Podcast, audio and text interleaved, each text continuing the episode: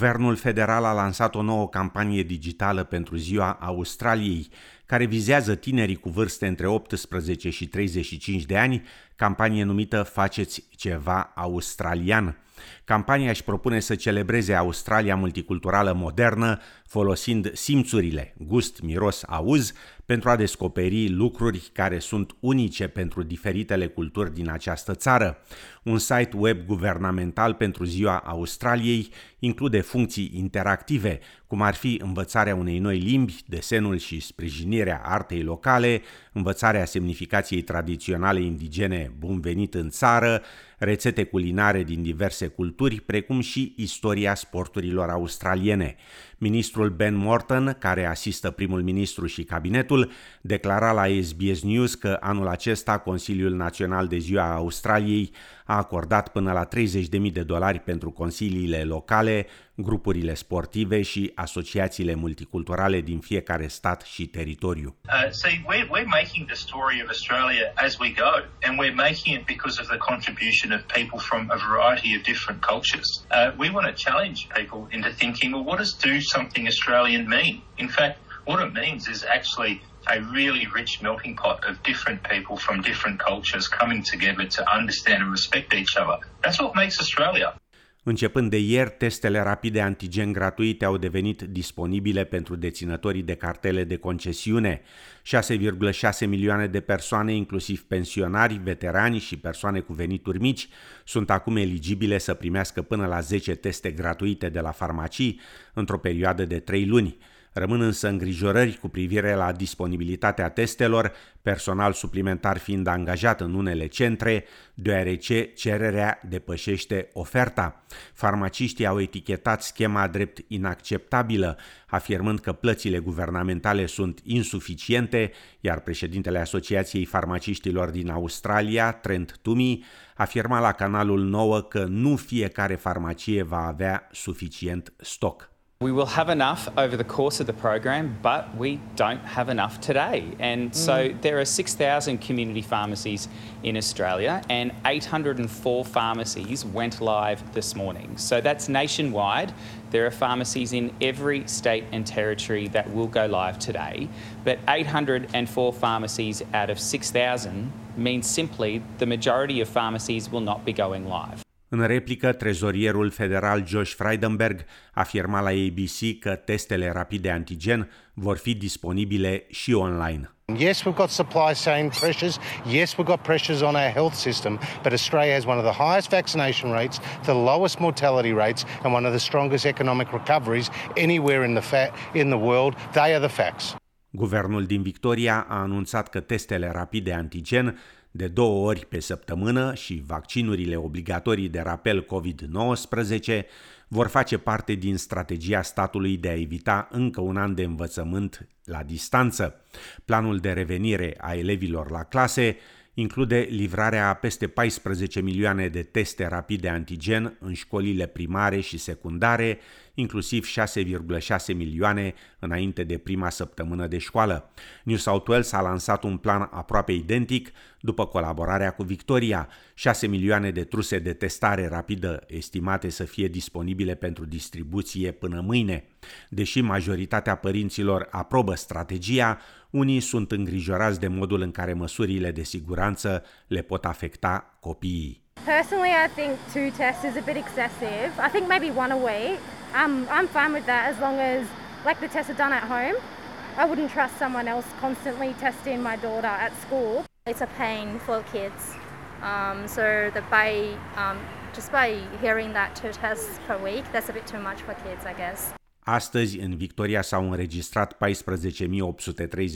de cazuri și 29 de decese, iar în New South Wales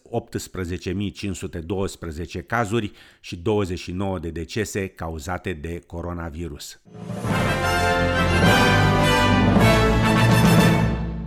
Duminică a avut loc o manifestație de amploare la Bruxelles față de măsurile restrictive luate de autoritățile belgiene pentru a limita răspândirea variantei Omicron a coronavirusului. Protestul a degenerat în vandalism, iar poliția a folosit tunuri cu apă și gaze lacrimogene pentru a împrăștia manifestanții. Amănunte în relatarea colegilor de la TVR. 50.000 de persoane s-au revărsat pe străzile din cartierul european din Bruxelles pentru a-și exprima nemulțumirea față de valul nesfârșit de măsuri restrictive anunțate de autoritățile belgiene.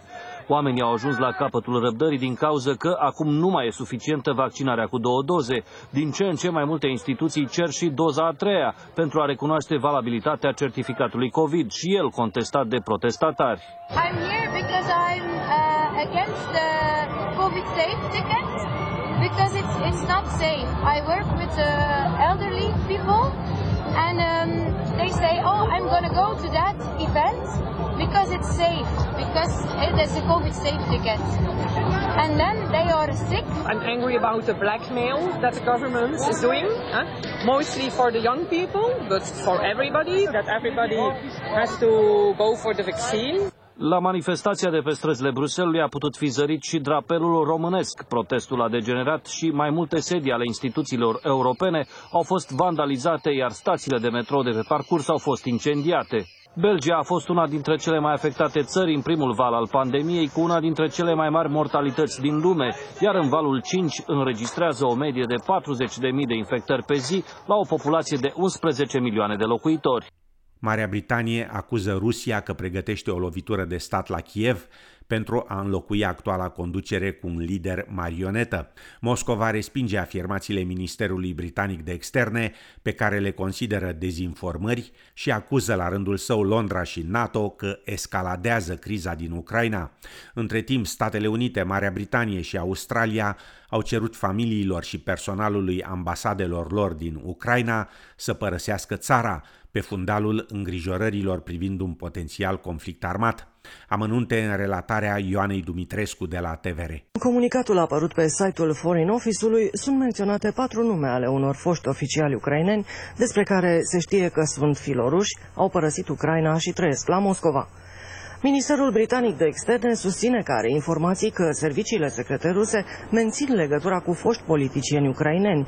Viceprim-ministrul britanic Dominic Raab a reafirmat solidaritatea și sprijinul executivului de la Londra față de Ucraina.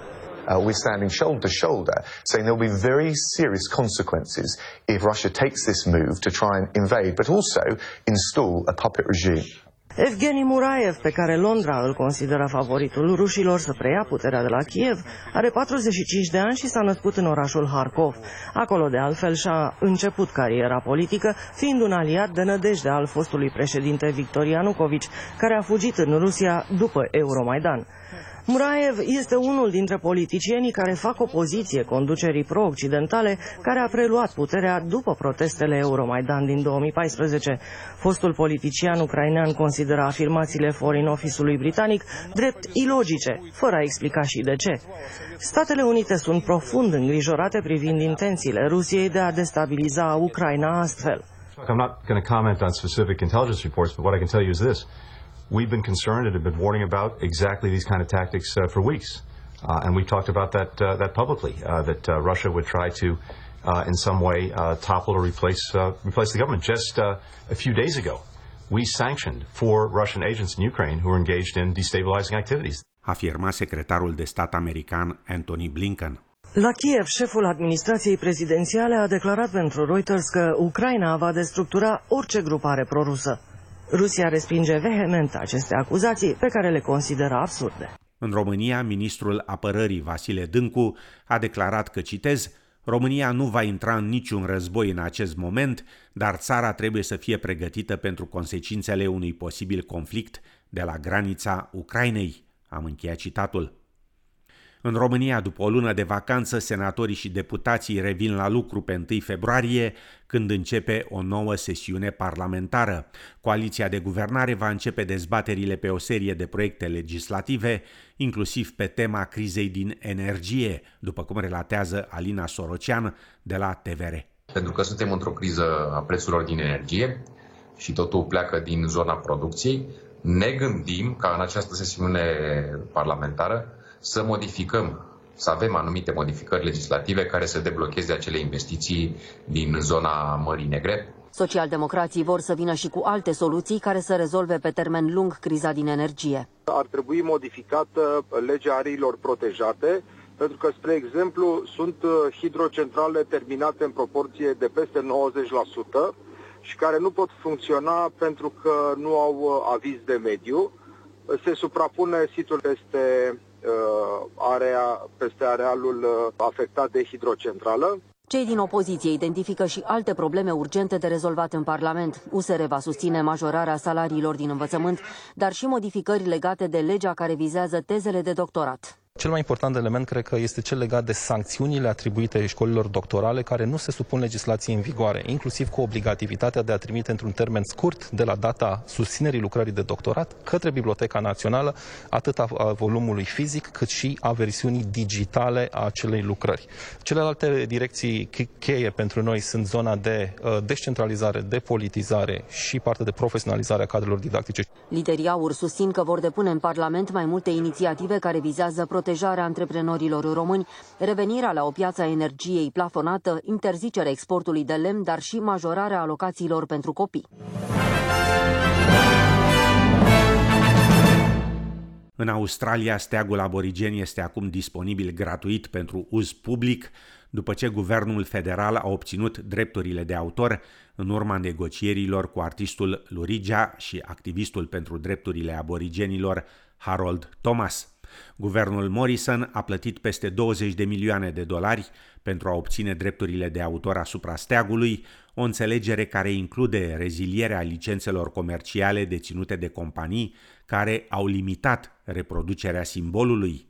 Acum steagul aborigen va urma aceleași protocoale ca și steagul național australian, adică utilizarea sa va fi gratuită și va trebui tratată cu respect și demnitate.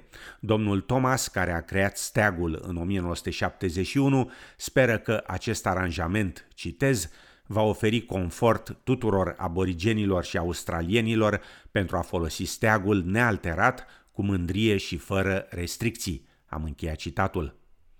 Încheiem cu sport și câteva rezultate notabile de la turneul de tenis de la Melbourne. Astfel, în competiția la bărbați, astăzi în sferturi de finală, joacă Monfils cu Beretini și Nadal cu Shapovalov, iar mâine Medvedev cu Aliasim și Sinner cu Tsitsipas. La femei, numărul 1 mondial australianca Ash Barty o întâlnește astăzi în sferturi pe americanca Jessica Pegula, cehoaica Barbara Krejcikova pe americanca Madison Keys, iar mâine franțuzoaica Alize Cornet, care a eliminat-o ieri pe Simona Halep, o va întâlni în sferturi pe americanca Daniel Collins, iar poloneza Iga Swiatek pe Kaya Kanepi din Estonia. Mult succes tuturor! În Melbourne, miercuri, joi și vineri, umed, posibilă furtună și 35, 33 și respectiv 29 de grade Celsius. În Sydney, miercuri și joi înnorat și 27-28 de grade, iar vineri, senin și 29 de grade Celsius. La cursul valutar de astăzi, un dolar australian valorează 3,11 lei.